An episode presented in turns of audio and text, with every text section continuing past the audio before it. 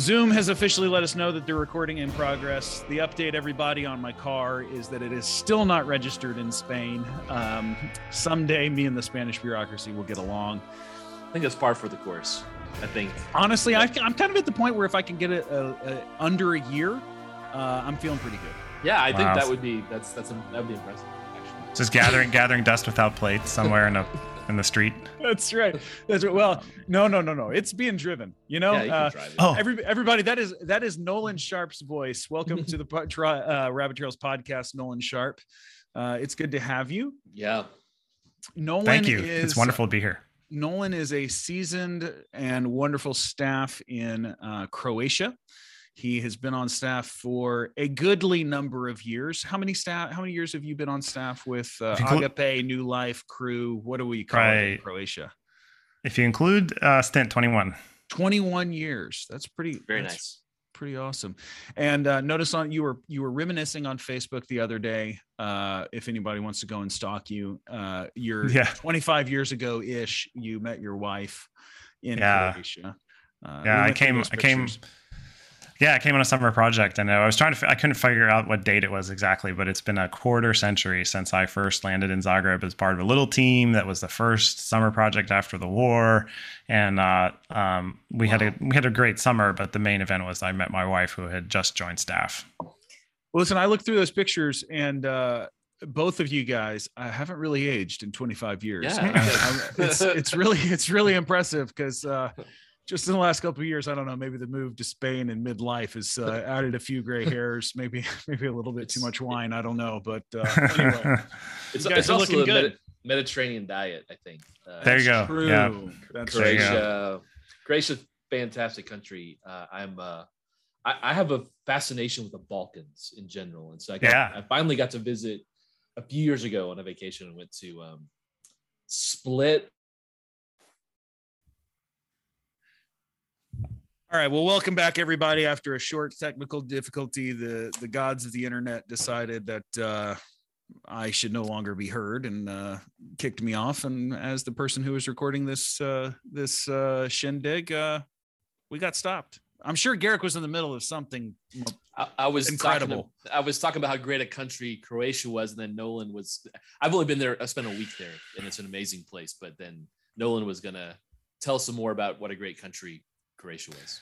Yeah, I mean it's it's a um uh, there's so many things about the pace of life here and uh, that are just really enjoyable. Um, but it is a, a, truly beautiful country. People are very um, warm and they have a very deep sense of their roots, as I'm sure is also true in Spain. And uh, um, and and it's just that there's a weight of history here, which can be extremely difficult mm-hmm. Um, to bear. But there's also um, a depth to everything that is um, just really uh, uh, breathtaking sometimes. And and and being also you know learning croatian it's kind of like well it's a language spoken by about 4 million people but it's also pretty much the same language as that's spoken in serbian and bosnia. And so you get this experience of being able to be with people who are um, and really understand people who you know at this meeting point of basically the former east and west of the the whole roman world which then led to having a catholic and orthodox division and then islam as well being present in bosnia. It's it's a it's a pretty uh, amazing mix of things to have people that are that have hundreds and hundreds of centuries in their tradition that actually i mean hundreds of years in their traditions that actually share the same language more or less so they can all talk to each other. It's a really really interesting mix. Mm-hmm. it you know so if you if you're able to because i know it's it's, it's maybe a, a, bit of a delicate theme um but uh, okay so I'll, uh, that's one point i get to uh, I, I ask these really convoluted questions sometimes um, but I'll, I'll, get there. So, you know, as thinking as being you're, you're a theologian, uh, someone who thinks a lot about theology, and that you you know you you, you have a master's degree and you studied theology, right? You know, so yeah.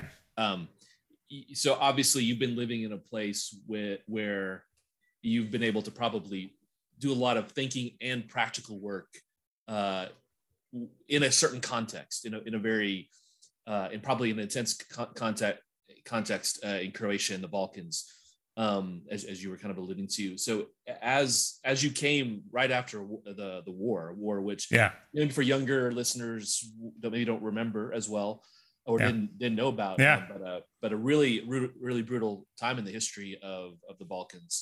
Um, how how have you seen? You know, how how, how I guess the question is how have you dealing with issues of pain, uh, sin, Mm. you know, obviously genocide, things that have gone on. How, how have you seen your own ministry or even the gospel kind of have to fit into that and, and work and what what's uh, what's that been like? Yeah, wow.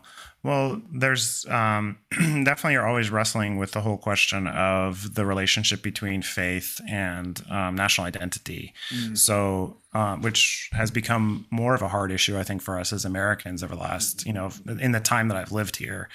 And um, so, one factor in that definitely is is the the unique position evangelical churches have in um, this part of the world is that they're about the only religious identity a person can take on that um, doesn't it it requires a compromise or a betrayal maybe of their own um, uh, national faith tradition, but it, it doesn't ask them to now identify with a different one. So uh, a large number of people who've come to Christ um, in this part of the world, um, going back qu- quite a time, uh, actually have been people from mixed marriages or people who are from kind of the the border identities um, in this part of the world because of um, the um, you know, like all parts of Europe, Americans look at Europe and see Spain and they see France and stuff and think that these are very monolithic societies, or at least used to be, but they're they're not. There's there's so many different you know minorities of minorities and um, uh, uh, countries or places where subregions like in Spain view themselves as very distinctly not the the, the top level national identity. So um, that's led to I think a lot of um, really interesting theologizing here. And of course, a, famous, famous example of that is going to be Miroslav Volf, who is, Yeah. um, I think, the most famous, the the most famous Croat outside of Croatia, especially in proportion to how little known he is inside of Croatia. I've told people that often. I'd say, like, do you know who the most intellectually influential Croat in the world right now is? And it could very well be Miroslav Volf, and people Yeah. are like, I don't know who that is. Yeah. But he's a he's a theologian who uh, you know came up in the um, uh, his father was a, a Pentecostal pastor in not in Croatia, but he's a Croatian family in that um, northern part of Serbia, uh, and then came up through the the early efforts at theological education here, and then did his um, doctorate in Germany, I think, and then has been at Yale Divinity School for quite a while now. And he writes a lot about um, marginalization as a part of identity and um, you know, he he his famous book Exclusion Embrace. He talks about how he grew up several different ways marginalized because he was a Pentecostal, which separated him from a normal Croatian identity. But he was growing up in Yugoslavia, we weren't supposed to have any religion. Um, and then he was growing up in northern part of Serbia, where being um, Croatian minority um, was also a way of being kind of uh, marginalized. So that that whole idea of kind of you know the the, the nations here are extremely religious by European standards, right? So, um, uh, uh, but the question of kind of how does how does the gospel interact with that? Um, you know, questions of national identity is a really really strong one. So I, I'm I'm really amazed often by the the the persistence and the thoughtfulness and the creativity of a lot of the Croatian pastors and leaders and theologians I've known and facing into their situations. It's uh, and, and Serbs and some pastors in Bosnia too. I mean, it's it's really heavy work what they're doing. What do you, what do you mean uh, creativity and Well, I think just in terms in terms of um, you know every day and every in church when you're responding to situations and you're you're feeling the the weight of your own um, culture's push towards something uh, and you want to be patriotic and you know we've probably seen this as well like that that Christian minorities often have a strong desire to to be viewed as good citizens. And that goes all the way back to the very earliest days of, of Christianity the early apologists were, you know, were trying to say tell the emperor hey we're good citizens. We're better citizens than a lot of other people are. We just don't want to bow down and uh, idolize the the state. Um, and so, just pastors have to navigate so many different uh, things here. Christian leaders, um, and it can be really hard. Like there's there's a real sense of I, I'm sometimes amazed at how. Um, Christian, very mature Christians who've been uh, in Christ a very long time, though the the um, the national markers of identity are so strong that it sort of never stops being an issue. Like not being able to be somebody's um, uh, god godparents in mm-hmm. Croatia uh, in the in the Catholic Church. If you have been you know baptized and received into a, uh, an evangelical church, that's a that's a pain point that kind of never goes away yeah. um, because it's a way of not being in the the web of relational networks with people that are lifelong big deals, right? Right. And and when you can't access that or be the maid of honor or uh, best man at a wedding, uh, religious wedding, mm. things like that. Mm. I don't know. Is that is that? Yeah. Well, we, as you're yeah. talking about it, it makes me go. So I've had this. I, I Garrick and I have talked about this a lot. Um, I've talked about it with. Uh, well, we've talked about it with Schatzman and different other people. Uh, maybe even on this podcast. Um, I think ministry often in let's say majority christian places or vestiges of you know bastions of evangelicalism have a lot to learn from uh, european leaders and pastors. Um, we don't mm-hmm. often sit at their feet and say so we confuse numbers with success and godliness. Absolutely uh, absolutely. uh, oftentimes in the in the kind of circles that we run in. And I, I i wonder if some of the pastors I know with some of the cultural shift that's gone on in America, UK, and some other places, uh, pastors that that that issue of national identification versus spiritual identification and, and following Jesus has become a very difficult one for people to wade into. Um, and trying to figure that out has become well, uh, you know, pastors are losing their the people in their church because of political issues or whatever else. And I, I do wonder if there's something that the more Western American evangelical churches could learn from sitting at the feet of pastors of small churches in places like Croatia. Yeah, definitely. What, what and I mean, that's, uh, yeah, I mean, there's a, it really is a need for there to be more of a two way street. And I, and I see that at times, but it's, it's definitely tricky for just the, um, I see, Croatians looking at churches in the United States that they maybe have a connection with because of sending or missions or whatever. And if it's got 3,000 people in it, like it takes a lot of time and maturity to kind of pull back from that a little bit and say, hey, that's great. And that's really, really cool. And this church probably has tons of practical stuff they can offer us and experience in certain areas we haven't run into or whatever. But it's not an indication that like God loves them more, has they have a whole yeah. bunch of stuff figured out that we don't. And I I respect leaders. I mean, one time, a guy who uh, maybe you guys know now, but I'll, I don't, I wouldn't want to reveal him on the podcast or whatever, but uh, um, was telling me how he was on uh, in the United States doing support raising, and he was in a huge youth group at a church in the South somewhere, and and the thought crossed his mind as he said.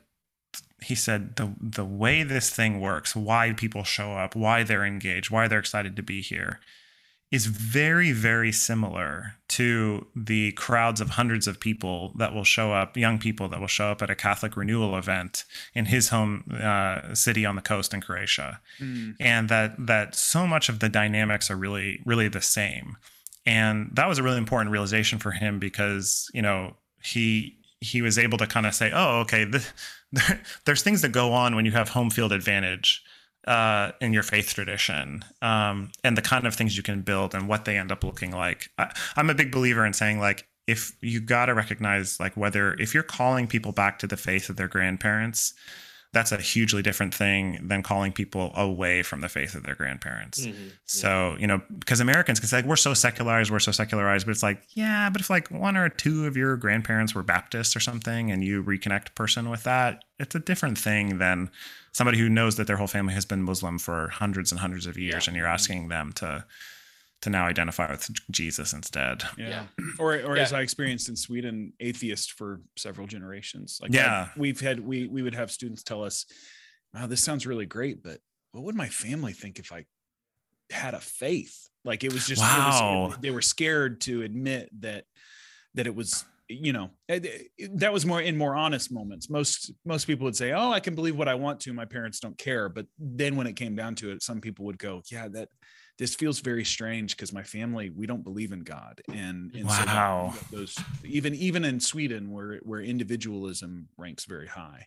Yeah. Wow. We're, we're still it feels you know still very much the, the more the more we talk with people on this podcast, particularly working in Europe, that we're still writing the rules a little bit right now about oh, what oh, yeah. really what really is Europe, and so you know, because you're right. There's a there's a you know you can talk about pre-Christian, you can talk about post-Christian, you know, or you know, the postmodern is a word that gets thrown out all the time, and it, it, I'm not criticizing any of those terms, but they don't never they don't really ever nail down exactly. They they get to a point. I feel like uh, with trying to understand, because what you said there's like you're right. There's this huge difference uh, in connecting people who maybe grew up in a church or have a church. You know, there's just different things. So even like with Sweden, what do you call that now? That you have now generations and generations of atheism with, with certain people.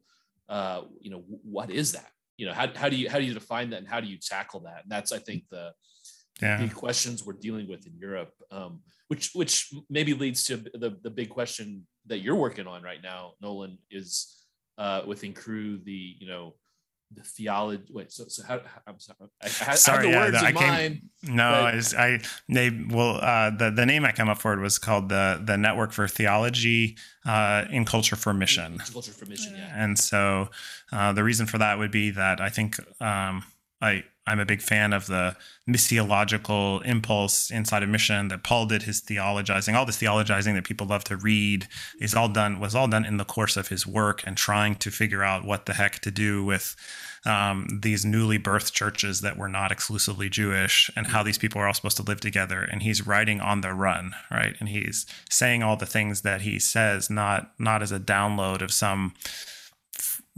uh, catechism or some some overall systematic document, but he's he's you know he's riding on the run and he's saying all these things. And so his it, he was done. It was theology in the context of mission, um, for mission, and in in discussion with the cultural setting in which he found himself. And so, because um, I know that if you there's a way in which I think sometimes people inside of um, agape or whatever, there's like a small certain number of people who fall in love with theology and then they kind of maybe there's a role for them to teach basic theology courses to other mm-hmm. staff or something, but it's not something it seems like we love to integrate a whole lot. We use it as a boundary setting activity to go, hey, mm-hmm. let's talk about like what is allowed to fit in our movement or not. But I don't feel like we do a ton of like really intentional theological reflection in the we, we don't help staff figure out how to do that. I remember telling staff, and I taught Introduction to Hermeneutics, the IBS course, the short courses we often do to staff in Sarajevo. And I remember one of the things I said to them, I said, like, all of you now, just by being here for a few years, you have like more than enough grist for the mill to do like a master's in um, missiology kind of, you know, degree or something, go back to the States or whatever. And I think one girl actually did it. Like she, I think that was, I saw the light go on in her head and she went back to go to grad school in the States and, and just the, the challenges of what, you know, people experience. I mean, Barrett is listening to you guys podcast, you know, you and the, you know multiple countries you've gone through in this i mean that's a a huge huge like I don't know, mountain of of experiences and data and stuff to to to refer from when you're talking to other people and you know yeah. trying to process mission and think about where we're at. Hey, it's interesting because you you were you were mentioning this off camera, and I think that it's a I I thought it was a a, a great point or off podcast since we don't this is not broadcast over YouTube. No, not um, no one wants to see our faces, let's be honest. Uh the the the fact that we are I was having a conversation with one of the uh, um, um, missions director within within crew at one point and you know it was the conversation of how could we get you know more people overseas and all these different things. And I kind of said, you know, it's interesting that we're we're always consumed with this, hey, let's get more numbers over, but we never actually want to own the fact that this is the moment in history of the world's largest missions movement, the world's hmm. yeah. And, and can we just embrace that moment for a second of like this is a big deal like yeah yeah not let's give ourselves on a pat on the back and and become arrogant but to say holy moly the, the world's never seen anything like the this. Great Commission is, worked right and this is a great thing to it's a it's a it's a gift and it's an honor to be in the middle of this age that we're in and this this moment of of of global missions um and we're about the same size as the jesuits. Right. I don't know if you ever thought about that. Yeah, like and right. the jesuits have had this like they're in history books all over the place for what they've right. done i know that like that's not a comp- comparison evangelicals like to think about but i'm reading a book on their their tradition of leadership and stuff and i was like man there there's a lot of similarities in scale mm-hmm, mm-hmm uh, between where they are and what they do and like who we are. And nobody overlooks the Jesuits when they talk about, you know, impact history or, of nations and yeah, stuff. Yeah. Yeah. And so, and so that's, you know, that was the point that you were making is that we're this we are we have so much experience and and what i love about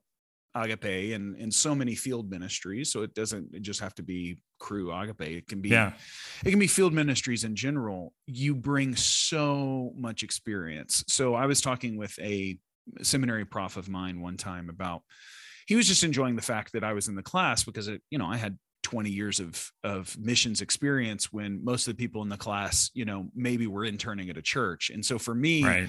the conversation about soteriology was much more nuanced and the, the discussions that everyone else wanted to have in the class and this isn't anything for that makes me special it's just i, I just lived some life and Right. had practical experience. And so the the texture of the conversation that that we're able to bring.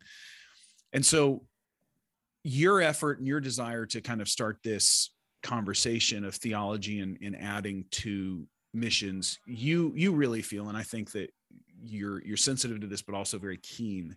We we have a lot to offer as mission practitioners to the conversation in a way that maybe even you know well learned men in high ivory towers don't don't don't necessarily bring to the conversation because of the Yeah. experience that we have Yeah. I mean, I'll, I'll give you uh, just a, like a few things I think are really fascinating about Europe. Um, uh, Jeff Fountain, a guy who led YWAM in Europe for a long time and now runs like these things called State of Europe forums. He he came and spoke for us a couple times, and we've really really enjoyed him. And um, I think he's he got a great ministry, and he loves to give a presentation where he basically starts off and says, "What is Europe? Why does Europe even exist? Why do we call Europe a continent? It's not a continent. It's the western end of Asia." um, which is a little bit you know, like shocking for people. But you remember all those weird definitions you learned in school about like how where's the boundary of Europe? It's all extremely arbitrary. And then he shifts and he says, basically Europe is an idea. It's not a, it's so much as a as a his, geographical area, and it's defined by historical Christendom, and nobody wants to talk about that. So what you get is this whole European in a sense like shell game where they'll talk about European values they'll talk about you know whether certain people fit or not and then they do somersaults over things like why turkey has been a european union candidate country since like 1986 or something Mhm. and it goes you know i remember when we were young christians i remember that you know like when you do the worldwide day of prayer and then you get to europe and it was the prayers were always like god europe is so complacent like and i mean as fired up young american evangelicals we pray things like uh, god please shake europe out of its um uh, out of its sort of slumber and its its sort of uh, self-sufficiency. And boy that seems like one of the most dangerously answered prayers of the last couple decades right? As the the european union has in the years i've been here the european union has gone from this incredibly self-confident project to extremely rocky right? And the the refugee crises the whole question of how an increasingly large muslim population can fit in europe. And the some what happens is like the only people willing to talk about it are basically very very right wing um, and that's not what I would like to do. But I, but but I love this um, quote I came across from Jaroslav Pelikan, who says basically all of European history is a is a struggle to try and come to terms with the person of Jesus of Nazareth, um, and that that I think that's a way that we we need as missionaries to learn more. To ha- it's almost like a tragic or a, a paradoxical view of of what we're doing in proclaiming the gospel is to say, you know, the we keep coming back because because Europe and the West and historical Christian nations cannot answer, cannot find fundamentally satisfying, stable answers to things outside of the gospel, and that we took a ton of things from the gospel, but we don't um, we don't get to keep them without without the lordship of Christ, and um, that's not. I think in any way something that's triumphalist, but I'm really, really drawn to. I loved, um, I love listening to Tom Holland on his podcast uh, about history and his book Dominion. I thought was just fantastic. And there's an Indian guy named Vishal Mangalwadi whose book um, some people I know are translating into Croatian. He's going to come hopefully visit soon, and he also, as an Indian, speaks a lot about sort of from the east to the west and saying you don't understand where you come from, you don't understand who you are, and uh, it's because of all that, I think it's really helpful and important for us to. I think we have a lot more reason to be a lot more confident about ultimately who we are than than we often feel because we just feel the difficulty. Like Barrett, I think you've mentioned so many times in this podcast of like doing evangelism in Sweden and just uh, there's a level in which it seems like th- you're asking people to join in you know an alien cult or something you know it's it i know on first level how hard it is but and so it's really really important at least for us that i think that we we learn more and more to say like no no no no this is um, not some bizarre baroque kind of eclectic weird thing. This is like absolutely fundamental to all of the dynamics that europe goes is is facing because european values are just basically uh, you know uh, taking of taking the the christian doctrine out of a christian anthropology right Yeah. Yeah. The the book that you mentioned of the and I I didn't catch his name, but the um uh Indian guy. Um yeah what what are some of the things that he would say you don't understand where you come from? uh, Vishal Mangalwadi, and so he wrote a book, a long book called "The Book That Made Your World," and now he's written a shorter one that's a lot more accessible. Um, he says, like, I think one of his uh, great moments is he says uh, um, that, um, and we, you know, you go back to the United States, maybe in the West, you say, well, uh, we hold these truths to be self-evident that all men are created equal. Um, uh, supposedly in the original drafting of that there was a there was a moment when they were going to say um, we hold these things to be uh, divinely revealed but then they didn't there was a moment of the enlightenment and they didn't want to they didn't want to count it on that so they wanted to basically cash it out on reason so we, we hold these things to be self-evident now of course immediately there's a lie to that because slavery was legal in the United States at the time. So, but it was an asp- it was at least an aspirational statement. And he would say, you know, as an Indian, um, those kind of statements are only self-evident to a basically Judeo-Christian culture. He said, for me as an Indian, it is self-evident that people are not created equal because of the whole legacy of the caste system and of the centuries and centuries of, of their system of values, basically. So um, I think that that's a, an interesting dynamic where where and, and we see I think we see this more and more. I mean, uh, and that's a big part of my experience being you know my wife being Croatian. I mean, of course, like in so many things we agree, but there's there's things that are not that are self evident to her, sort of, and that aren't to me, or vice versa, because of the different ways we grew up. And there's definitely a ton of things with my Croatian friends and stuff where I realize like common sense does not work cross culturally often, right? yes. Baird, Baird's finding out a lot. Yeah, of that. mean, with- we're not going to go into the list here, but there's a few things where I'm still trying to to wrap my head around it. yeah yeah so and that's but that's wonderful because i mean in a sense it says like no no no we are so much more deeply formed by certain um cultural religious Yeah. things than than we're willing to to to reason I, I don't know. I feel like in a secular in a in a europe that's this weird mix of having its its christian heritage and increasingly secular i find the approach of someone like tom holland who is himself not identified as a christian. Like he's kind of on this weird liminal state between belief and non-belief. But to be to be absolutely fascinating because he he has this mind that will always it's a, it's a running joke on this podcast he has with this guy uh, Dominic Sandbrook uh, the rest is history that Tom Holland on almost every episode is gonna gonna say well you know and and then like Sandbrook says like oh my gosh you're gonna do your Christianity thing again aren't you and he goes well yeah and then so you know he'll tie something some dynamic some dynamic back to um, the history of Christianity in the West or whatever Yeah. You remember uh Christopher Hitchens? Uh Yeah. you know, he was, you know, wrote a wrote God is not great and you know was known as the four horsemen of the of the, Yeah. you know, atheist apocalypse or whatever back in the 90s and 2000s. His brother is a strong Christian, uh, Yeah. Peter Hitchens, and um, Peter Hitchens would always call his brother out and say, "You don't know whose shoulders you're standing on to make the pronouncements you make." Because Christopher Hitchens, in many ways, would stand up for social justice and right and wrong in ways in some moral clarity that was often frustrating to Christians and and people of belief because you were kind of like, but how can you make that pronouncement uh, for you know he was a free speech absolutist and, and different Yeah. things. And so his brother would always just say that his brother would get frustrated with him and and call him out publicly and say, you know, you're you're standing on the shoulders of Christian thought in order to be able to say that because what you're saying doesn't make sense without the Christian God. And definitely I would have that conversation oftentimes in Sweden because you know in many ways the ideals of Sweden are held up as uh, you know ideal in in many places.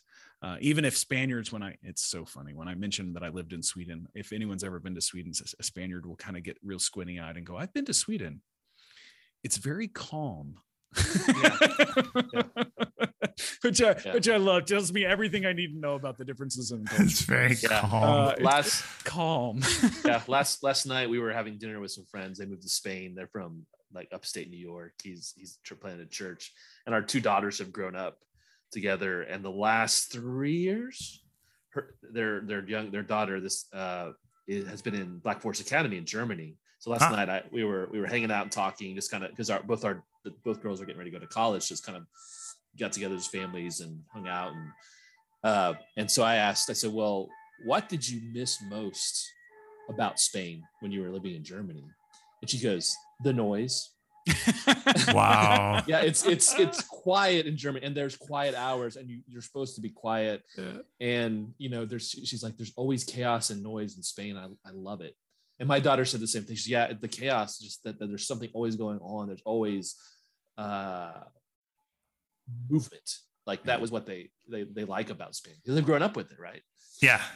So that, yeah. but uh, so so to turn that into some spiritual sense or whatever, as as you learn, well, because I do think it's related. I think I I think cultural stuff.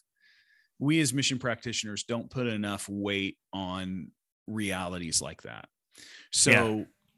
so you know, a German comes in and wants to present you know jesus is the god of uh, you know the god of order or whatever order. Uh, you know and, and, and quiet yeah. and the spaniard Law. is going why do why do i why, why I do i want that god like he's boring yeah. you know yeah. whereas you know jesus is the god who who carried passion and carried it to the cross and the the took chaos and made order out of it in, in a in a good sense and a very you know and because there's there's a commercial that Zlatan Ibrahimovic did in Sweden one time uh, for Volvo, and son of Croatia and Bosnia. Yep, yeah, exactly right. um, and uh, Zlatan, I love Zlatan because he is so not Swedish. Um, yeah, yeah, and, and, not like it's not a knock against Sweden. It's just that he just is. He's Zlatan. brash. Yeah, and yeah. he like you know he he joined the LA Galaxy and took out an entire one page ad in the LA Times that said, You're welcome, Los Angeles. so, so, but anyway, so, and that's just not Swedish at all. But um, anyway, so he, he did this, uh, he, he basically is, he's, he's quoting the national anthem of Sweden. And then he said, and then the tagline uh, by Volvo is made by Sweden. And in Swedish, the it's so it's not in English, but it's but in Swedish, the intonation is made through what Sweden is. So wow. Sweden and the landscape of this of yeah. this landscape has formed this particular car. So the car itself is a reflection of the people in the landscape wow. of this place. And languages like that, as I'm trying to pick up Spanish, phrases like prepositions are funny in language, but like they're very I, I so dream tricky. I you know I dream about someone or I dream of someone in English, but in Spanish I dream on that person. And uh-huh. it's like what is that telling me about the way that we think about that action or whatever else? And you'll get some incredible cultural insights into things. I don't think we should throw those away because there is insight into well, how has a people been formed? Like um, maybe some of the you know a, a, smaller thing and i can't think of it off the top of my head but like countries like bosnia and croatia which have faced you know basically the histories are are both amazing and tragic yeah. all at the same time language and culture has there, there's responses to that. And so the humor that's in, associated with those things and the way the language forms informs us of the hurts and fears that a people has. And in large part measure american english is different than british english because we threw a you know we threw the king out you know like we, yeah. we fought a war to be able to say i don't want a king. Well it's no yeah. wonder that we don't really respect jesus as king. You know we kind of oh, yeah, want just a president us, that we elect and then look on the stuff we don't like about we're going to throw that part of jesus out. You know it's easy for us to do that I think you get a lot of that in the the level to which a language uses and a culture uses direct versus indirect communication and speech yeah. and and and that's that's some of that really really deep stuff, right? Is like um, how how much you get yourself in trouble because you can learn a language and know the words that people are saying, but you cannot you yeah. can still miss whatever. I, one of my best friends from college is Chinese American, and he said, and this is the exact same thing applies in Croatia. He said, I had to learning up growing up, I had to learn whether my when I'd spend time with white people, I had to remember that they whether they were Chinese asking or American, like white people asking, because it's like, do you want, you know, you go over to someone's house and say, do you want something to eat? And and an American will say that as just a yes, no, up, down question. And yeah. so, but as a Chinese person, you have to decline three times. And this is similar in Croatia. So John said he constantly went hungry because Americans would say, are you hungry? He would say no. And they say, okay, fine, move on. and, yeah. and, you know, and in, in his culture, but, but in, as a, as a polite young Chinese person, he knew that like, like they're offering maybe out of just a sense of of um, uh, their own honor that they need to do this. Maybe they really don't have enough food, so it's best to decline three times. And if they keep pushing on it, then they probably really mean it. Mm-hmm. So um, yeah, those things are yeah deep. Really go deep, yeah. Yeah. yeah. yeah. But, but, but then it so then it makes me wonder Paul, who's on the field writing these things, how much of the theology that Paul was forming, like you were saying, was on the fly or it was as he was going. He was he was inspired by the Holy Spirit, but also forming these things to deal with the realities of. I'm not saying we should dismiss things because they were specific cultural, but to try to understand what was really going on and then apply that to, well, this is how this would work out. Yeah. Well, I'll give you one of my little little rants. I don't know how this one will like. This is uh, a safe strike, place for rants. Strike yes, or whatever is um like I don't know if you know. I remember something I heard a lot uh, in my earlier days on staff. I hear it less, but I still hear it. Is like cultural stuff will come up in a team, especially when you have mixed mixed teams or um, uh, you're trying to address some stuff. And and then there's a, a, saying that's been really popular amongst evangelicals for a long time, where somebody will say, "Hey, you know what? I don't care about whether this is American culture or Croatian culture or Swedish or Spanish. I care about gospel culture. I care about biblical culture." Yeah. And the the thing that that I was glad to hear that because it kind of pushed me down like a rabbit trail of a sense of kind of like really examining that. And it actually turns out that the the best most thought through you know evangelical missiology says that that's a kind of a meaningless statement yeah. none of us get to access a cultural free version of the gospel and it's not a bug it's a feature like yeah. god intentionally set these things up this way and sometimes when i'm being really naughty i will i've told people i said like i said like you the in your grid you would be happier as a muslim than as a christian because islam presents the idea of one reified culture that is supposed to and, and a, a time and a place a language and a culture that was basically becomes the ideal so you can only appreciate the miracle of islam if you um, if you can read Arabic. That's why Quran should never be published without accompanying text in Arabic.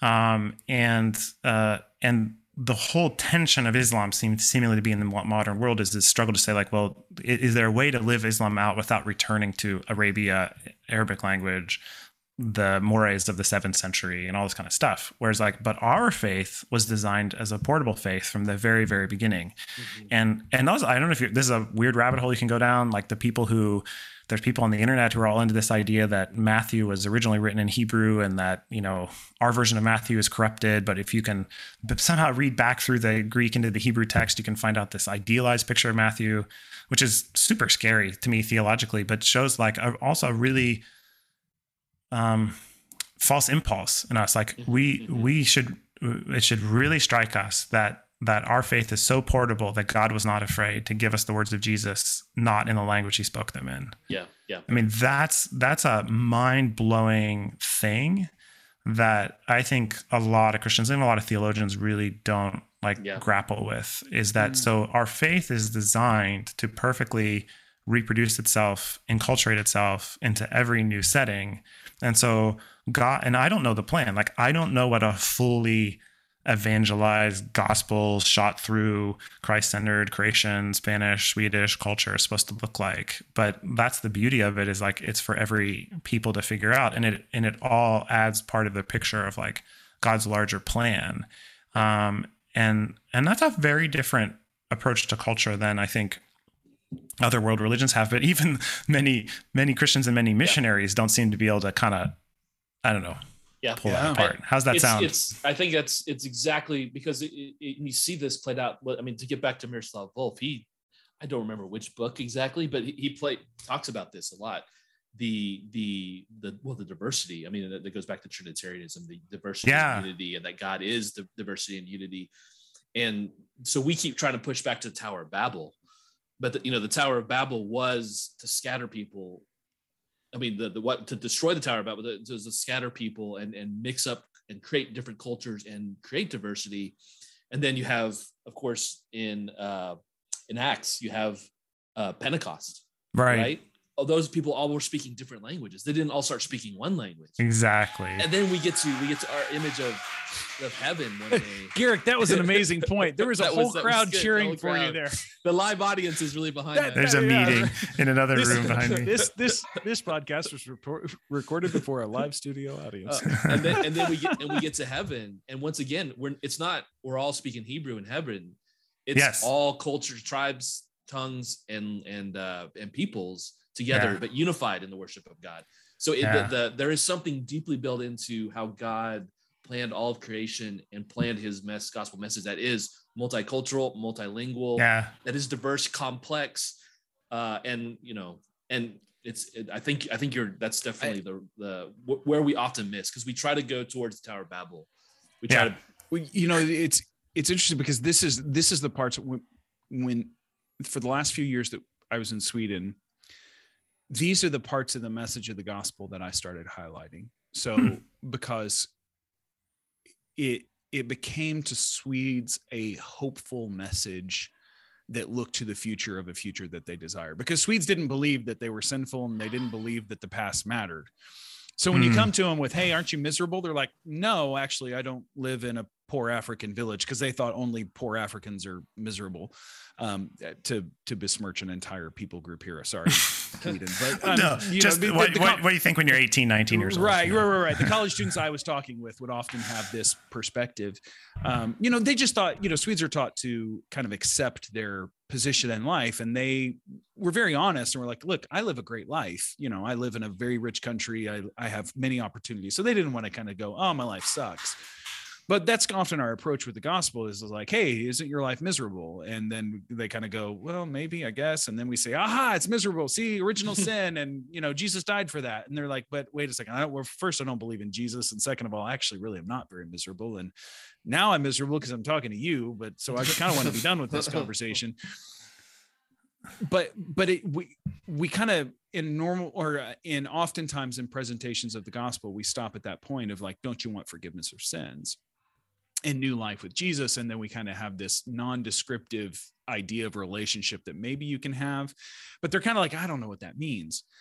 But the message of the gospel is hey, there is actually this world that everything around you with these European values and multicultural ideas and everything else you're, you're striving for. And guess what? There was a guy who's been planning that all along Yeah. and isn't asking you to give down give mm-hmm. away who you are and there will be a multi multicultural situation in which people dwell with unity but it comes through this person of jesus christ and we're looking forward to that ultimate so i actually think in a presentation of the gospel these days an eschatological presentation of Mhm. the gospel is really important uh, Oh, interesting. That's really I think interesting. I think we need to bring back a good eschatology, and it could be a it can be a generous orthodoxy of eschatology, but knowing you know, but it just needs to be look the the basics of there's a there's a God who's coming back and he's going to write it. So your your desire for a political player who's perfect, guess what? That's answered in this person, Jesus Christ. So Right. hold on to that that what you want to see but hold on to it in the person of jesus christ and hold on to the idea that you don't you want you know uh, whatever it whatever it may be um because everything else is yeah because everything else is antichrist actually i mean Right. that, that's the like we like antichrist is this like boogie term or whatever but the way you see it used in the the in first john it's really you know it's a it's anybody who took something away from the gospel then denied christ and wants to kind of carry on their own way with a part of that thing yeah and so this is all this like spinning off into history of all these different things. I mean, the classic example, I guess, would just be communism, which is you know like a an attempt to to to go, oh, we like the kingdom, we just don't want to deal with the cross and the Lord in it. So, but we'll and and and this the super dangerous thing of communism is realizing you end up in a you you see the, all the flaws in Christian history and you see the the the 30 years war or whatever and these horrible things and so you think like i can do better like Yeah. the faith part is bad and then you take it and you do something that's unbelievably worse Yeah. without christ yeah. so horribly, yeah. yeah So okay, so this is a good transition then, uh, Nolan. Um, I know you've worked on different ways of sharing the gospel. I think that's one thing in Europe we we, we often and probably in a lot of places we we get hit the ground uh, with the four spiritual laws. We start talking to people and we realize the the the common sense that makes is so clear to us in certain parts of America is not the common sense uh, of how people think here, particularly. I think in some sense, you you, you and I and, and Barrett now uh, having experience of Mediterranean Europe, which has you know yeah. different set of rules.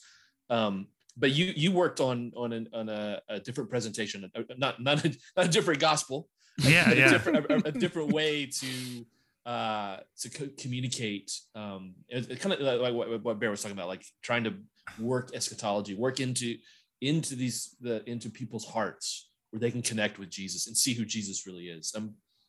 Yeah well thanks thanks for yeah inviting me to talk about i mean and giving me a chance to talk about that because it's something i um, really uh, want to see uh, the con- the conversation expand mm-hmm. so i i got into the the conversation about um, what it means that there are honor shame cultures and how that interacts with the gospel uh, around like 2008 started reading reading some different things and it for me it was kind of like a a window into understanding a lot of interactions in Croatian I, I just couldn't understand. Like even as my language got good enough to like understand the words people were saying, I couldn't understand why people were emotionally reacting to things yeah, the way yeah. that they were. And I came across actually an article I think by a woman named um, Leanne oh shoot. Dembski or or uh, who is now I think a professor in um, Biola who was a missionary in Spain for a long time. And there oh, was wow. an article called Shame in Spain. Yeah. And I read this article and just thought like she hit on so many things that I felt like I was running into a lot in um, uh, in Croatia. And I went wow I, I got to learn more about this. So anyways I've been kind of in that kind of world for for quite a while. And um, there was a conference in 2017 at Wheaton college around this area. And there I went and I met um, Chris Sneller, who is uh, uh, with um, Cru and is a head of um, R&D for, for Bridges. And he had, he contacted me that fall and he said, Hey, I, have gotten a commission basically to create new evangelistic presentations that are more culturally oriented. And um, do you want to be part of this team? And it was one of the most exciting things I ever got to be a part of. So the, the first thing that came out of that was this presentation called Honor Restored, which is in the um, the God Tools app that is designed as a gospel presentation for um, honor shame cultures. And kind of just super quick, try and kind of sketch that out. The the the presupposition is that Western cultures are especially cultures that were heavily influenced by um, the, the Reformation, so a lot of Anglo American cultures, can be, and a lot of Catholic, to a large extent, a lot of Catholic cultures can be described as um, what are called guilt innocence cultures, where where personal conscience matters a lot. Your your sense that you have violated objective standards is is where your internal turmoil comes from um, the why you feel bad about yourself stuff comes from not measuring up to objective standards but that that's actually not the majority way people in the world live and that the most normal way people live in the world is is more of an honor shame or face based culture in which people are very sensitive to those around them. And um, uh, they are much more likely to be uh, um, experience brokenness relationally. So uh, a great example I remember one person came up with is that you know doing evangelism, oftentimes we say like, well, don't you feel bad for the wrong things you've done, uh, and um, and people be like, no. And there's this whole thing that what the the way the first uh, gospel, the first Bible translation into Chinese evidently, uh, you know, used a, a, symbol for something like crime when translating sin. So it's challenging and talking with people about, don't aren't you a sinner? And a Chinese person like, well, not a criminal. You know, would be an easy response and a, a great kind of honor shame type question that that uh, somebody from Bridges mentioned. He says, well. Just ask people have they ever done anything their parents would be ashamed if they knew about and that that puts in a whole different category. Mm-hmm. People go, "Oh, oh, is that what you're talking about?" So that that um, uh, it's much more normal in the world to for people to experience their their lives through context of honor and shame. And the crazy thing that happens when you start going down this trail is you realize the Bible is written to an honor shame world.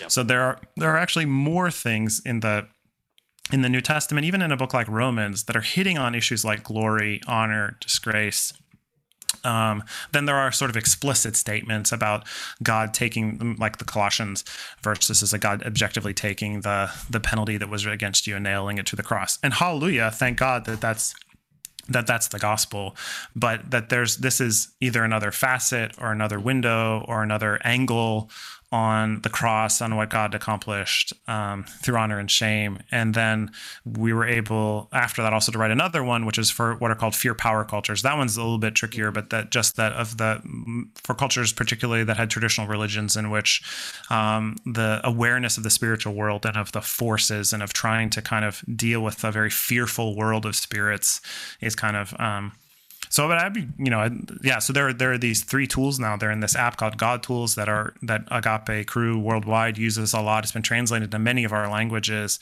and um, I, I, trained um, some of the folks from summer project teams that have been here in Croatia in them, and I, I tell them like you know use this in a second conversation you know use this if you if you're trying to to talk through these things and the whole you don't measure up to God's standard kind of conversation doesn't doesn't go anywhere, doesn't doesn't you know get you that far. You know, talking to a conversation and and it, talking about shame is actually like super relevant to everybody every day all day long. Like um, uh, in Croatia, still to this day, kids um, teachers will announce the the grades in the class after a test. Yeah. Uh, and this is completely normal thing for the encouragement of the kids to do better. Yeah. And you can imagine this would just be like it would be like a, a like a firestorm in American education system, right? If teachers yeah. routinely kind of were sharing publicly the grades, but it's for the encouragement of the others, basically, yeah. right? So you have these really strong cultural you know mo- moments that are still there in these areas. And and i think it is. I think it's how uh, in a, in a world of social media too that's how people experience their brokenness. There's a great irony to the fact that the platform is called facebook. It's like you know the whole like eastern mm-hmm. idea of your face. You are pre- constantly presenting your face to to people. And if like you guys mentioned i you know i posted some pictures of my first time in croatia 25 years ago. There's a very nice feeling when a whole whole bunch of people like those pictures. Yeah. and that's mm-hmm. that's basically the experience of social honor and and if people insult you on Facebook or on a on a social media platform, that horrible feeling you have that's shame. We may not want to talk about it, but that's what that is. So those are some thoughts. Do you think through social media? Um, I've been wondering about this because I feel like even though Sweden is, you know, Protestant and the guilt, you know, that dynamic is at play i feel a lot of there's a lot of shame culture uh shame yeah. that, that is at play in in europe that we don't like to recognize yeah. Do you think that that's ever increasing now with with yes. social media? Like it seems like even in, even in America, a lot of the I don't know uh, cultural cultural uh, wars that are going on are really shame based wars. Yes. They're, they're yes. trying to shame people into certain behaviors or, or, mm-hmm. or different things and that happens on both ends of the spectrum so that's not yep. that's i'm not thinking of political influence no that's i think i think social media has resurrected a, a shame based world i mean mm-hmm. one of the ways you can try and talk to even say i don't know a 60 year old american about this is say like well do you remember what you felt like in junior high when you were super sensitive to the thoughts of others and stuff and like oh yeah i didn't like that and it's like well yeah because you passed out of it because then you became an adult in a world that was at least i mean no world like every society is full of hypocrisy and brokenness and stuff but at least like the top line idea was you if you measure up to standards, you can be a proud person. Uh, I remember one time a guy said, "Yeah, this is like the American um, ideal. Like we are men of, we are a nation of laws, not men." You know objective standards not not relational capital basically um, but uh, um, what social media seems to do is it it means that kind of you never leave junior high mm-hmm. that you are you are always now um, vulnerable to the group mm-hmm. uh, in a way that um, is I mean in this like then that that's why our our kids our younger generation is is um potential you know seeing this as such a bigger struggle. And i think like the you know it's, it's really interesting. I think like an ancient i mean for one thing a lot of ancient romans like caesar would have just dominated on twitter or whatever. I mean these guys knew that those kind of fights to them were were everyday stuff. But then i think like the stoics would have looked at social media and said like are you guys crazy? Like do you not understand the the power of this platform? Like get away from it. And mm-hmm. um and and there's a whole dynamic too like cultural um, people that do cultural studies about the new testament say a lot like there's this wonderful tension of the way that Jesus wins all the honor contests he gets into. Like no one ever gets the better of him. Mhm. So he's super, super good at it. But then like the whole Sermon on the Mount is pretty much about like like call it off. Don't do it. Don't don't live your life that way. Um, my followers, like I can kind of like in a sense like Jesus can handle it, and but like we're probably supposed to find a way to live more more humbly and stuff than that. So yeah, I think I think that's what what the the dynamic there is, and that I mean Barrett, like that, I'd love to have more conversation about that sometime, like sort of like what you saw in Sweden and stuff, because I I doubt that people are as okay. I think there's a I think it's actually a, a big cultural burden to be grow up in a culture I would assume where you're told like we pretty much have it the best anywhere in the world. Yeah. Um, and uh, supposedly there was a there was a really popular TV show in Norway that was the name of the show was Shame, and it was about high schoolers, and it was pretty rough and ugly and catastrophic. And um, it's just you know in, the, in America, like you know, get it, TV shows like Thirteen Reasons Why they're supposed to be set in like the Bay Area in California. There's supposed to be pretty much heaven on earth, right? And just everybody's in agony all the time. Yeah. So you know, it just it's uh I think shame is a good and uh, shame is a really popular topic, but the, the way it's talking about in America is always therapeutic. And it says like basically you should have no shame. Right. Um, and that's the way it gets talked so- about in Sweden, but the reality is everyone carries around lots of shame. it. Different shame though than it was 100 years ago. Yes. Then it Yep. was sexual shame. So Yes. Sweden has removed sexual shame uh, completely. Um, but there are other shames that, that people are carrying around. And then I see more traditional shame at play here in Spain. Uh, Yeah. Less so than maybe I did when I was living in the in Central Asia, but but it's certainly at play to a greater degree. But I, everyone's carrying shame around. So I, I, I don't know. I, I, I've been, I've been aware of the honor and sh- honor restored, uh, you know, tool and, and amazed at what you guys did.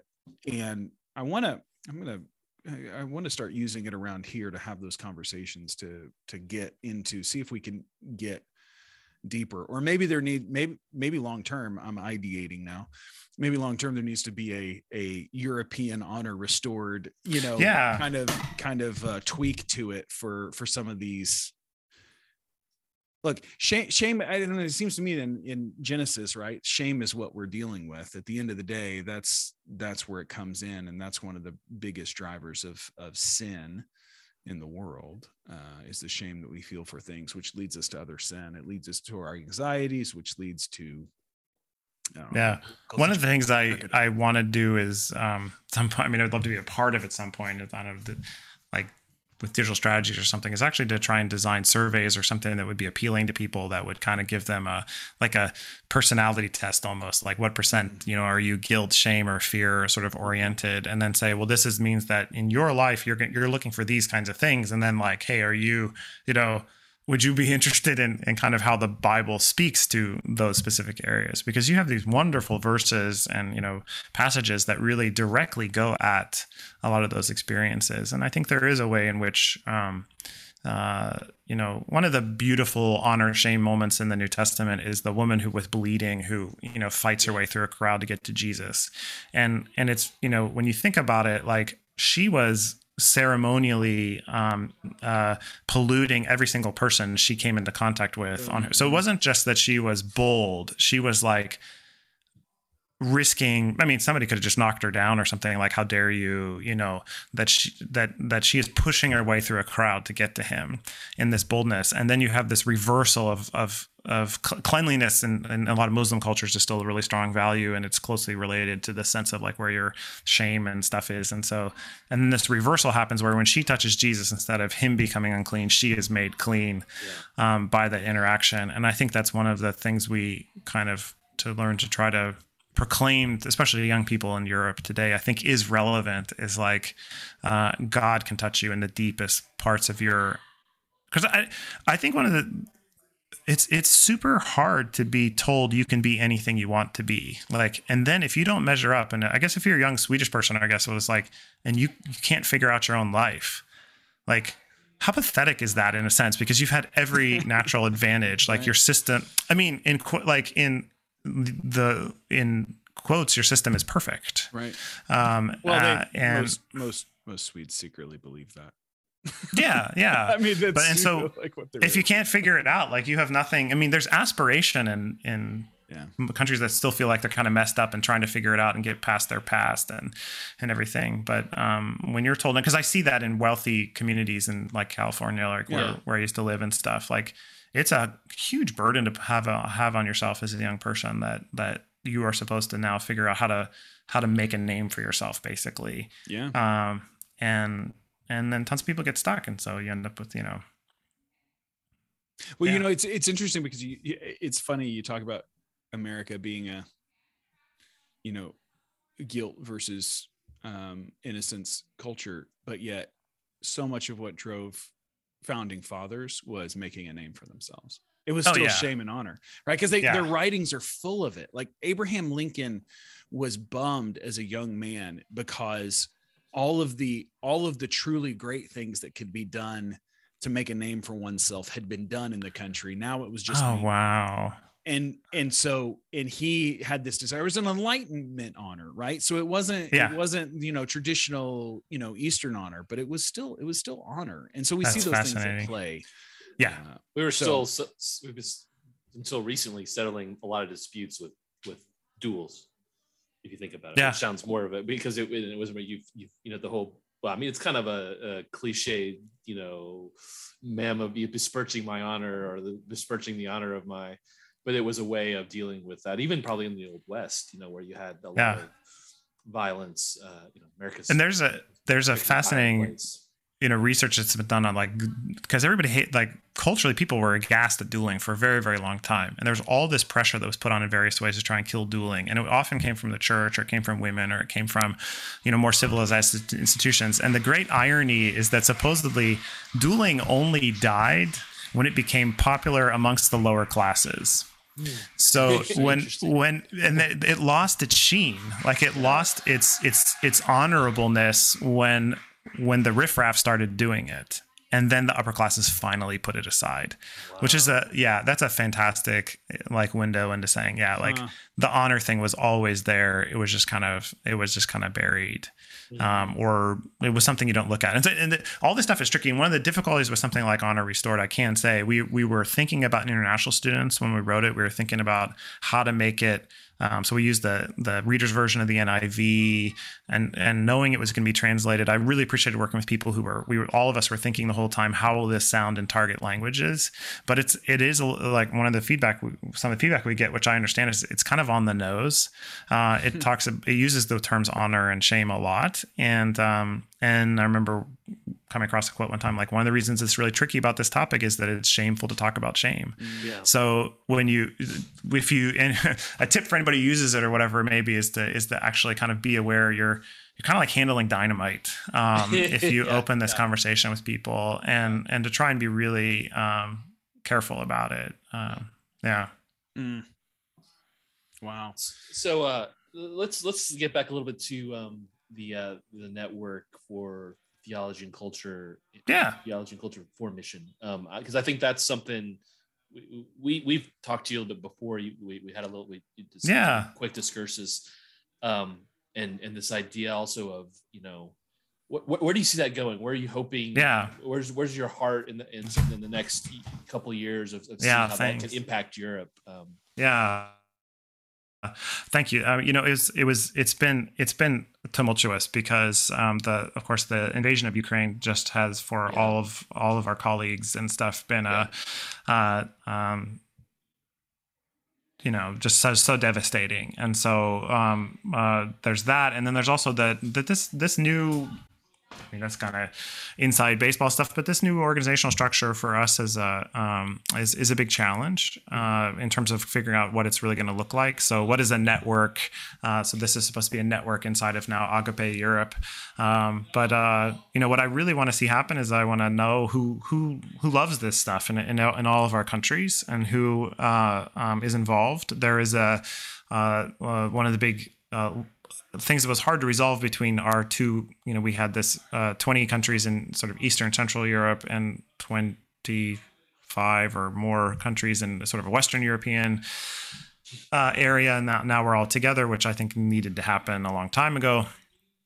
Um, but uh, uh, the the challenge is that um, the eastern side had a formalized um, curriculum of, of courses for new staff, like American uh, Campus Crusade Cru staff have, uh, and so ten or eleven or twelve courses you took, hopefully over the first five years you're on staff, and so that team is still the uh, working to provide those courses to the countries that want them. So a big, and I, have talked to people from Agape who have said that there were various um, various countries have their own system, and various countries, and there had been conversations in the past about trying to advance that, um, but um, Agape was more decentralized, and the world we're moving into is more decentralized. So it's it's uh it's about providing possibilities for people, not orders. So you know, how do we build it out so that people know what's going on? I think it's kind of just been always one of the things for me that has just been unbelievable sometimes is how hard it is to find out just what your own colleagues in like in our organization are doing, like what resources are there. Mm-hmm. So um, uh, I'm looking to be able to find, you know, one, two, three people in each country who who just like this kind of stuff, you know. And so I think what you guys are doing was a fantastic uh, pioneering thing in that move is in that direction is just, hey, I actually have colleagues who like to sit around and talk about these kinds of things and are inviting other people in. And um, so what you guys are doing is fantastic. And I'd say that's a a linchpin of this network is is what you're doing. Plus, we have the um, the the the, I, the the IBTS team, so they, they have a number of courses that they can offer. But longer term, what I really hope to see is more is some is gatherings and um, uh, even conferences. I think where we would pull people together and really give uh, uh our staff a chance to present what they've learned, what they figured out, what they're struggling with, and even failure. Like failure is a very, very good teacher. So um, for us to be hearing more from each other, and Europe is really complex uh, uh, because the number of different languages and identities people have, and there is an identifiable sort of Europeanness that people share uh, but there's also still national and even subnational differences. Um, I love these like uh, demographic maps that don't just the European Union does so much interesting research, right? So there's not just national maps, but like subnational maps about many, I don't know, whatever, how many people are overweight, how many people are married by a certain age, how many kids people have, like all this kind of stuff. And when you see it on the subnational levels in Europe, you realize, wow, this is fascinating how different things are. You can always still see Eastern Germany, the former East Germany, on every like demographic map, right? It just pops up because it's it's in such a different state than the rest of um, Germany is, and so uh, yeah, I'd love to see us become more um, more an organization that loves and and platforms that, and of course. Anybody who says I have it all figured out, things are going great, guns in our context, and people are coming to Christ like crazy. Sure, just go for it, man. Like I, you know, I don't I don't want to slow you down, yeah. but I think that you know in more and more places uh, you've got a lot of people. Um, I love the illustration or the idea of like sometimes you just people are out of bullets, and sometimes you know you can give them a few more bullets to try and shoot. That's a violent image, but you know sometimes but just, people need to you know they they need more. Um, more more things to, to take a whack with. And and people leave the field. They, they stop being missionaries right? Because they they can't conceive of anything more than say using the four spiritual laws if no one listens to them. That's it. It like that's it. And and i think that's kind of a tragedy yeah i, I think one of the things that you know barrett and i talk a lot about and then i think has been uh, something of a of a passion of mine myself is is trying to get you know we talk about missional thinking practitioners or a friend of mine jason clark who said you know reflective practitioners but mm. the, the ability to build a grid about what's really happening and understand yeah. what's really happening and and understanding it's not the uh the simple you know kind of pat answers we sometimes give ourselves in Cru or in, in, in american evangelicalism but there's a lot more going on and we, we, we really need to help people think through those things so that they do stay so they do understand what's you know it's because I, I feel like we we intentionally or not we often guilt ourselves right and it's that well we didn't do it right or i'm not doing it the right way or i'm not the person for this and so a lot of right. people do leave. i mean i remember having a conversation with a guy who had been on stint uh, you know great guy fantastic you know person fantastic believer and he had come back to visit granada and you know, for him he had been in spain for one year as a stinter and in his, in his mind they'd come it was great they loved spain but they did nothing and there was and and because of that in their mind they, they did nothing, so nothing is happening in Europe, right? Mm. And nothing has been happening. And I, and I remember I was standing there with uh, a, a younger staff who had come out of that same ministry that he had pioneered, right? You know, it was many, many years on, but this is a guy who's on staff who became, you know, became a Christian in the ministry, who's leading other people to Christ. Not, not, not huge numbers, but, but Sure, stuff's yeah. happening. But it's, it's, you know, it's, it's worthwhile to him. And it's worthwhile to those people. And I remember we were talking to him. We said, you know, hey, we said thanks, thanks, thanks for coming here and struggling and being here a year Yeah. because it set the groundwork for this and this and this. And I remember he just started crying because he he had this sense of like his entire that that year of his life. while he loved Spain and and had a great you know met his wife. Lots of good things happened, but he just felt like we were just we were just here doing nothing we spinning our wheels. Wow. And and I feel there's so many people even who maybe even spend four or five years or longer because they they aren't able to see the whole. You know, the, the three of us we've been around a bit.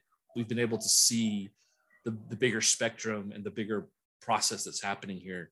Um, and probably someday we'll get to look back at the the the hundreds of years of what happened and Yeah. wow, god's really did amazing things. But it's, so I really want to encourage like people to have the the the perspective, but also the ability to think through what's going on. So because there is hope, and not just Yeah. to go, wow, it's it's this is pointless. Let's let's just go home. Uh, Yeah. you know, kind of thing. And I think that's a big need um, in Western. Wow, that's beautiful. That's one of the one of the people that's also really helped me stay sane or whatever is uh, been reading Leslie Newbigin, Mhm. and he has this great meditation in one of his um, in his books where he he really start talks a lot about First Corinthians 15 and says that Paul's whole exploration of um, of the resurrection in 1 Corinthians 15 a lot of ways comes back to the idea of saying that um, because of the resurrection your faith and your work is not in vain. And he basically ends it by more or less saying that there's an analogy between the the way that Jesus had to die and then wait to see his to see his work and his life resurrected and and Paul's awareness of his own ministry um so so always you know he ends by saying like so always be faithful or always be um, um uh persistent because you know that your labor is not in vain Mhm. and there's a beautiful song that actually came out. There's a really neat um, um, worship project. Um, I think it's somehow associated with uh, Redeemer in New York City called the. Um, actually, it's, the name's escaping me right now. But if you if you look like your labor not, is not in vain, it's a really beautiful song, and and I think that's also part of the more of the missiological preparation we we need to like not just the triumphal stuff but the the jesus language around like unless a you know unless a seed falls to the ground and dies it cannot bear fruit and that whole Yeah. thing that you're going to experience a, a kind of death in the missions field Mm-hmm. but but because our faith is all about resurrection after death Yeah. you know Yeah. that's we're supposed to be able to be in that you know mindset of saying like like yeah the the things that you that's a beautiful story Garrick like to to I mean, it's sad in a sense. It took a long time for him to reconnect with that, but that's a huge milestone to like kind of years later, kind of get reconnected and realize it wasn't in vain. Yeah. Yeah. Yeah. I think I think that's an it highlights also the importance of us as people who are in a place long term. So whether it be Americans or Croatians in the place, but to say, hey, you're not in you're entering at a point in history, but history will not did not start with you and it will not end with you. Yep. You're you're here for a little while and God bless it. Like uh, you know, there were two two pictures that we always use in Sweden. You know, in a lot of older cultures, uh, you can go walking and there's always stone walls, and you wonder, you know, who put that stone wall there and why did they do it? And the whole reason that they did it was because there were field there were stones in the fields, and they needed to get crops out of those fields, so they Yep. they made stone walls because it was what the materials that they had. And we as Americans go, oh wow, isn't that great stone wall? And it's like, yeah, you don't understand that stone wall was a lot of effort and generations built those stone walls over a long time in order to get the fruit out of the ground at a later point and so we would always tell people in sweden you where are you entering in you may be pulling stones your entire year don't Yep. think but don't think that that's that's that's not worth it uh Yep. it is worth it but it's it's kind of the lot that you've been you've been uh you've been given for a beautiful picture. you know it's not a lot but it but it is your lot in life Yeah. um you know and the other the other thing i would say is um uh michael medital and i once tricked uh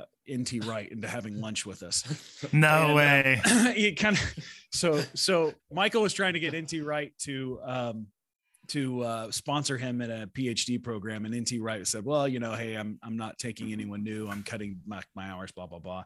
He said, "But hey, listen, if you're ever in uh, if you're ever in uh, in St. Andrews, look me up. I'd love to have a further conversation about this." So Michael calls me and says, "Hey, you want to go to St. Andrews?" And I said, "I said why?" He said, "Meet with NT Wright." I said, "Sounds like a plan."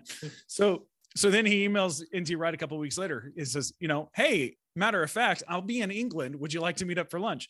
So we go and have lunch with NT Wright and we were asking him about uh, kind of are you an optimist or a pessimist and so here is one of the world's foremost theologians uh, brilliant mind and i got a little ticked because he said well I'll quote Leslie Newbigin. And I was like, well, come on, man. I, I'm buying your lunch here. You know, like, I, I want some original thoughts and uh, and he says, and he quotes Leslie Newbigin. And he says, "I'm neither an optimist nor a pessimist. Jesus has risen from the dead." Yeah, amen. yeah. And and Indeed. but to me, that's why I kind of go, look, gospel presentation needs to be about eschatology. It's it's it's that Jesus has risen from the dead and he's coming back. It's that hope that carries us through.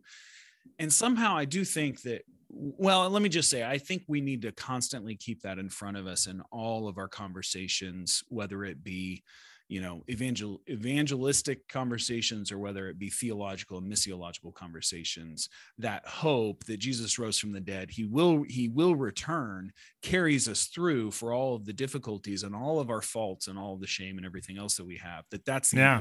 piece that we we constantly forget i forget it every day but i do, yeah. I do think it's uh, really important and i i hope that that's the great i mean how to put this like uh the great strength of our organization is its dedication to like let's let's get out there yeah. and try. Yep. Um and and i think we lose ourselves if if we lose that. But yeah. but i noticed what the fatigue exhaustion or whatever that sets in for a lot of people is the feeling like you're asking me to go out there and grind on stuff that I have lost hope in. Yeah. Right. Like like doing ran like you know one year our our staff team decided like we're just gonna go all out and you know first present the god this is this is like 15 years ago present the four spiritual laws on every single first appointment go for it whatever and and and see what happens it was like they were able to track that year like 400 gospel conversations and zero people coming to yeah. christ yeah and they were like well you know we did it like you know and so like i don't i don't want to encourage anybody to just grind against the you know kick against the goads you know like all the time but our creativity i think is a is a huge strength that the body of christ really needs there's a there was an article released of an interview with the pope um, uh, a few weeks ago and it had a of course a couple juicy statements in it about like his take on the german bishops if you're following all that kind of stuff mm-hmm. but one of the people asked him about about evangelism and he just basically straight up said like I don't know. I don't know how to share the you know gospel in Europe right now. Mm-hmm. And and uh, I think that creates yeah. actually a huge opening for us. I can tell yeah. that like there's a there's a I mean the, the, part of what I'm trying to push into myself these days is getting to know a lot more of these like pretty high level um, big Catholic charismatic renewal movement leaders mm-hmm. in Croatia. I know a lot of them and you know there's a there's a priest that has a um, an organization for a street. They call it street evangelization. The best I can tell, most of what they do is they do parades and they go out on the street. So they're like kind of out in public with large numbers, and and it draws crowds. Um, but the whole idea of like training people was a similar, you know, moment for Americans in the you know 1960s with Bill Bright. Is like people did not know how to share their faith and and so the four spirit and the four spiritual laws was a radical document at the time. I mean, it's, it's interesting how like people um, it had a contextualization bold move in it with that in starting the gospel presentation that said God loves you instead of saying you're going to hell. Right. That was this bold move thing that he did. And um, yeah, I mean we're you know, and so we're still here. And so, you know, Barrett, if you, you know, can dream up a way of like talking about eschatological hope or whatever for Europeans and uh, like I think like we should be trying a lot of stuff and that's the sort of good side of having some you know the american roots the organization and being sort of more pragmatic and everything right. but that but that's the way innovation happens in the world today it's just like yeah. you know uh, uh, it companies they don't know what's going to work they just do a heck of a lot of a b testing and chucking stuff out there and then they go oh wow who knew that like this is, was the color people were going to like. And Mm. I don't want us to see us become totally data driven or something like that. But I, I just think that it is a time of, you know, we should feel very free to, to experiment and to try new things. And that's why you guys have been encouraging to me is like when I listen to your podcast, you're, you're, you're open, you know, to that and you haven't gotten fired. So that, we haven't received any pink slips yet, but they may not know Yeah. where we uh, Yeah, where we live. my, my whole staff career has been going to the uh, forgotten places of the earth in order. To, Yeah, I, yeah, lit- no. I literally live 40, 40 miles from a place called the end of the earth. so, so I, I, it's I don't know, been my strategy, and they uh, can't I don't fire you if they can't find you. That's No, right. so Nolan, where if someone's looking to get involved in this network, how how can they get connected? Yeah. How can they start? Uh, so the the um the the network itself right now exists on this internal platform we have for people in agape called workplace. So if you look on workplace and you look for this thing called theology and culture uh, for mission um would love for you to you know just hit that hit the the, the join like follow whatever button it is on that platform and um and start posting you know just start like you know writing stuff or replying to other people things like that. I mean we we have kind of a uh, it's a little bit slower uh, moved a little bit slower than i hoped it would with again the things i was mentioning before Yeah. but um um uh, that's just to get to know people and or or send me an email uh nolan.sharp at cru.org and say hey i'm here. This stuff interests me. Um and like you you know uh uh i i think I think that that's kind of like there's there's the one side which might be the I don't know if that's the supply side or or kind of like trying to figure this out, but the I think there's the demand side too, which is that just that like Barrett bringing up NT Wright. I mean, we have smart students in a lot of places that are reading NT Wright and are saying like, "I love this," uh, and you know, I'm not sure how much a lot of our staff feel comfortable um, entering into some of those discussions without again maybe you guys in agape didn't have as much of that but in eastern europe was a little bit more of a kind of a gatekeeper mentality sometimes of like like well, let's not let's just not bring that into the conversation because it'll it'll take away from our focus or whatever. But i think it's pretty hard to do with people especially i think that's another thing that's happened in the culture of missions and the culture of christian organizations is we we didn't see the deeper level of the shocks of um, cult- culture shifts that happened in the internet basically because it used to be possible to just you you knew the world of your denomination or of your organization and not a whole lot else. But now it's like a couple clicks on the internet and you've fallen into some totally different side of the world. And so and it's it's so it's challenging. Like there's no way we as we as missionaries can keep up with everything that's out there but I bet there's somebody amongst 2,000 missionaries with agape in Europe. There's probably somebody who who has actually thought about it. So just that we would know each other better. Yeah. Um, but yeah, either that workplace group or email works real well. Yeah. well, we probably need to wrap up, but I do think it's important before we go to mention. Obs- obscure music, music reference coming right now. no, no, no, no, no. oh darn it! but just to mention uh, another gift Croatia has given to the world is the beautiful game. Some, some great soccer players, That is Yeah. uh, and uh, I think your, your your son plays plays soccer. Yeah, Or- yeah. Sorry, I mean foot, football. We understand, and and to all you Brits out there who are like, it's called football. Actually, soccer exactly. association football. It's a British term that was used up until You routinely. 80s. routinely Yes. up until the 80s and when americans started using started playing it and started calling it soccer the brits said we can't call it that anymore let's call it football so just if you are out there it's called soccer and it, it- that it's okay to say soccer It's okay to say soccer. Yeah. Yeah. No, no, I'd love to talk about that. Like you, you had mentioned on the email, and I was thinking about last night when I was on a walk a little bit of like God. God gave me, I think, as a dad, like a huge gift through through uh, through that, and watching Dana, my older son, play soccer, football, and my younger son Philip uh, was uh, was uh, doing piano training for seven or eight years. But the whole way that the whole way that activities are handled in Europe, you guys, I'm sure we could that could be a whole nother podcast is raising your kids in those kind of environments. But the way that you typically choose like one activity, it's not in school. You join a full blown professional organization basically from a Yeah. very young age. I, so I played recreational soccer badly for 10 years as a kid growing up. And I remember I was like, when I saw my son's team, like, and boys would be, they'd be scoring goals off of headers in like second grade and stuff. And I was like, I don't remember seeing that till we were like close to high school or something. and there was one, later. and there was one dude who could do it, right? There, there was, yeah, the, yeah, the one kid who's like dad was Hungarian or something. Yeah, yeah, yeah. So it was, the, it was uh, a Dutch exchange student who was actually terrible in the Netherlands. But yeah, yeah, yeah, yeah. He was, he was a star in America. Uh, so that was a, been a huge gift. I mean, Daniel just played all 12 years in the local club that's almost across the street from us, but they fought their way into a top ranked league and he had various amounts of success and injuries and discouragements and stuff. But we're very glad for him. He's gonna he's gonna go to small Christian college, uh, and uh, um, but he's gonna play on the team there, oh, and I'm really really glad for him in that. And uh, I was thinking last night it was it's that's also an interesting cultural moment is that you know so Croatia came in second in the World Cup yeah. in 2018. I, I was and, actually in Croatia during the game. It was a blast. Oh, even even yeah. the loss, people celebrated. People no, were out it in was, the streets and yeah, yeah. It was it was uh it was amazing. And there are a couple things about that were really interesting. One, I'm gonna try and be brief. Is like one is that that was the last gasp of the last generation. So the older guys on that team, yeah.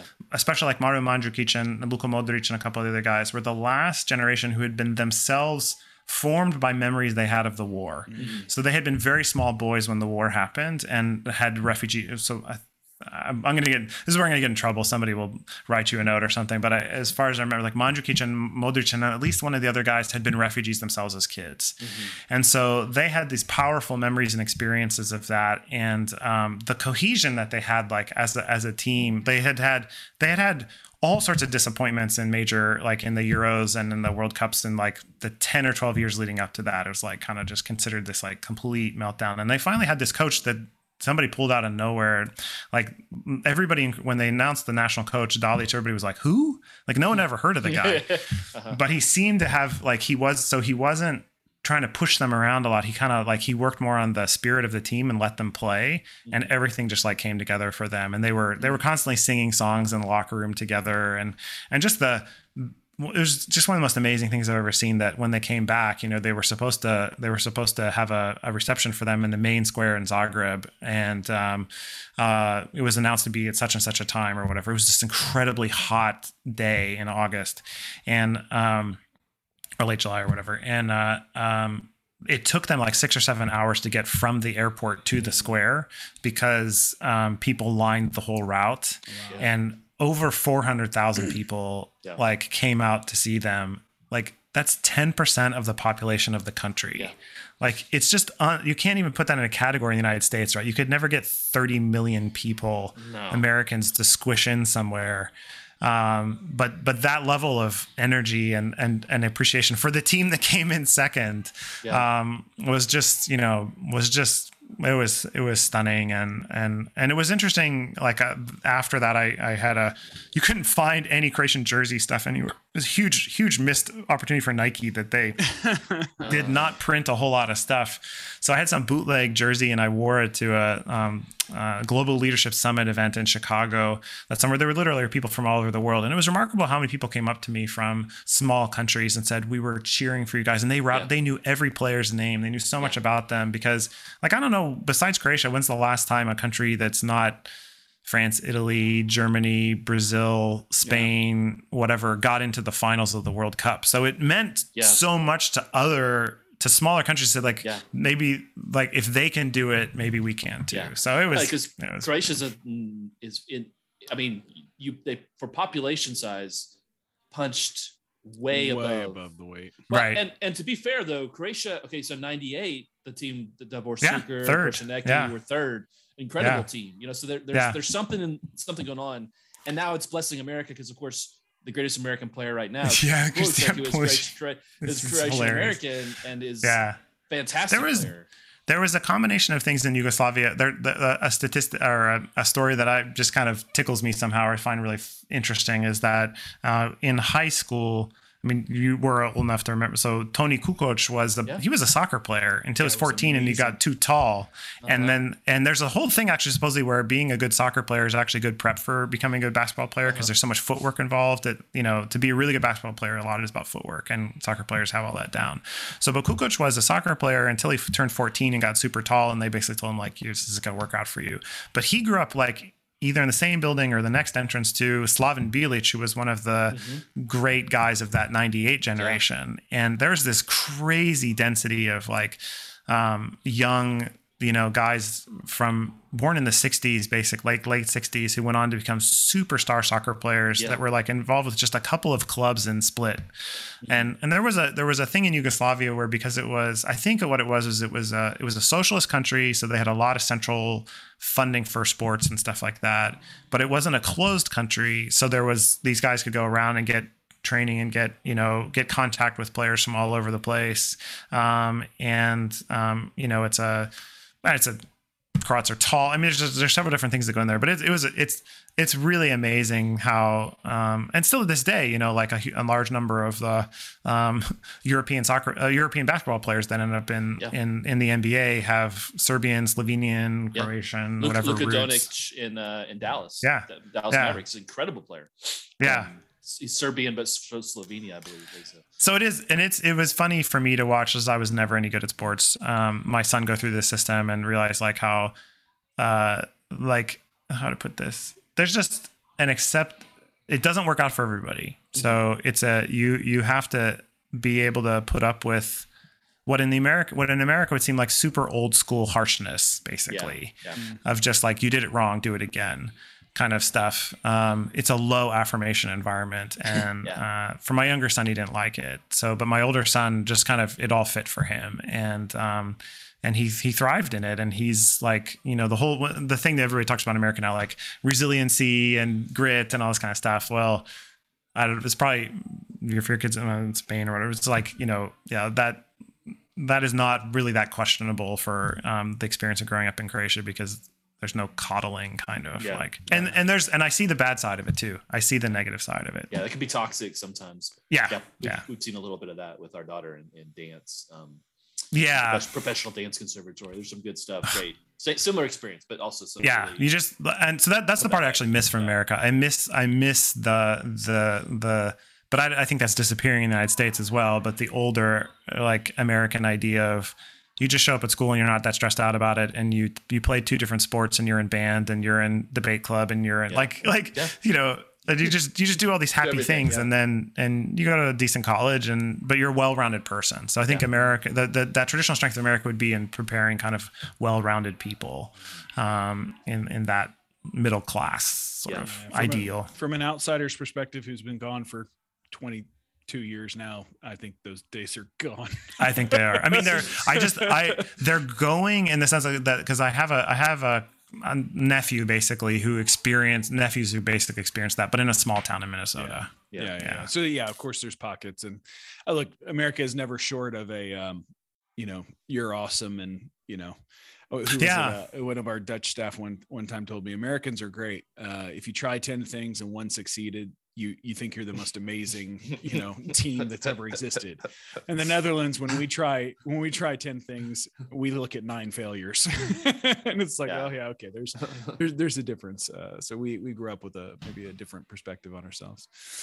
Well, listen, Nolan, uh, a huge, awesome. incredible pleasure to talk to you, my friend. Yeah, We're- this was we fun. Need to do this again. Uh, Yes. We'll get deep into the weeds on some uh, minute theological issue about uh, Yeah, let's do it. Croatian Catholic theology, and um, uh, but no, yeah, seriously, we, let's do it again. Um, Yeah, listen, if you want to get in touch with uh, if with Nolan, uh, staff or not staff, if you think these things are interesting, Yeah. you want to be a part of it, uh, email them at nolan.sharp at cru.org. Or if you are on staff and happen to be on workplace, seriously, do check out the theological and what, what I'm sorry, again, Sorry. I'm a member. but I- Theology and culture for mission. There you go. Theology and Culture for Mission. Great group. Uh, and you will be blessed by it, interact with it, and uh, Yep. add, add to the conversation.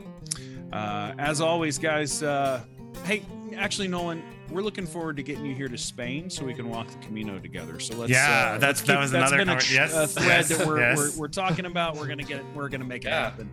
But Yeah. until then, uh, guys, have a uh, have a great afternoon, great evening, and uh, buen camino.